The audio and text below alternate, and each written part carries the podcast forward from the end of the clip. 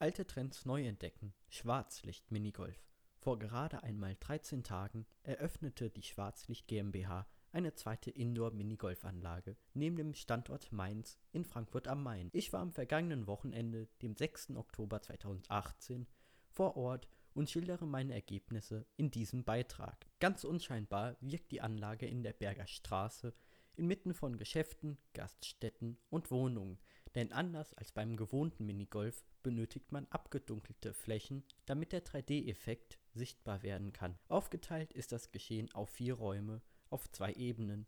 Im Eingangsbereich findet die Anmeldung statt, da in der Regel nur Personen nach erfolgter Online-Reservierung spielen dürfen. Es ist durchaus möglich, spontan zu erscheinen, jedoch sollte man sich nicht zu große Hoffnungen machen. Am besagten Samstag erschien ein junges Paar, das nach einer Weile abgelehnt worden ist, da alle angemeldeten Personen restlos erschienen. Das eigentliche Spiel findet in den übrigen Räumen statt, einer davon im Keller. Doch die Regeln sind und bleiben unverändert. Das heißt, wer nach 18 Bahnen die geringste Punktzahl bzw. Schläge verbraucht hat, gewinnt. Nach sechs erfolglosen Schlägen wird die maximale Punktzahl 7 eingetragen. Bevor der Spielspaß begann, wurden wir, Gruppe von neun Personen, erstmal in zwei Gruppen aufgeteilt, damit nicht zu viele Personen auf einmal an einer Bahn spielen und in die Besonderheiten des Schwarzlichts Minigolf eingeweiht. Dazu zählen die Täuschung durch das Aufsetzen einer 3D-Brille oder auch der Hinweis, dass man sich nicht an die Wände lehnen sollte. Und jetzt rate doch mal, wer am Ende des Tages drei grün-gelbe Flecken auf der Hose hatte. Richtig, ich. Die Runde dauerte ungefähr 120 Minuten und eins vorweg, es war eine angenehme Zeit.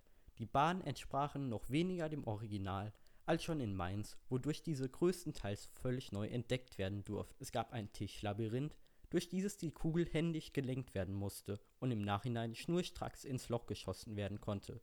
Theoretisch kann man diese Bahn mit Nullschlägen absolvieren, sofern der Ball direkt in das Ziel rollt. Daher entschieden wir uns dafür, das Labyrinth als einen Punkt zu werten, da das Regelblatt keine Auskunft über diese Bahn gab. Eine andere Bahn, 10, war ebenfalls mit Leichtigkeit innerhalb eines Schlags zu meistern, weil sich die Funktionalität des Flipperautomats nach einem Junggesellenabschied verabschiedete. Normalerweise wird diese Bahn gegeneinander gespielt. Sobald sich der Ball im Automat befindet, rutscht dieser in eines von zwei Löchern. Eins ist das Ziel, das andere führt zum Anfang. Der Gegner würde den Ball mit den Armen an die obere Hälfte befördern, wodurch der Ball Gefahr laufe, zum Anfang zu kullern. Bei einer zweiten Bahn durchlief der Ball ebenfalls ein Kastensystem. Leider behindern solche Bahnen ab und zu den flüssigen Verlauf. In unserer Gruppe blieb der Ball baubedingt einmal im Flipperautomaten und ein erneutes Mal in Bahn 17 stecken. Vermeiden ließe sich das eventuell durch das Entfernen der Schlösser oder nicht vorhandene Scheiben.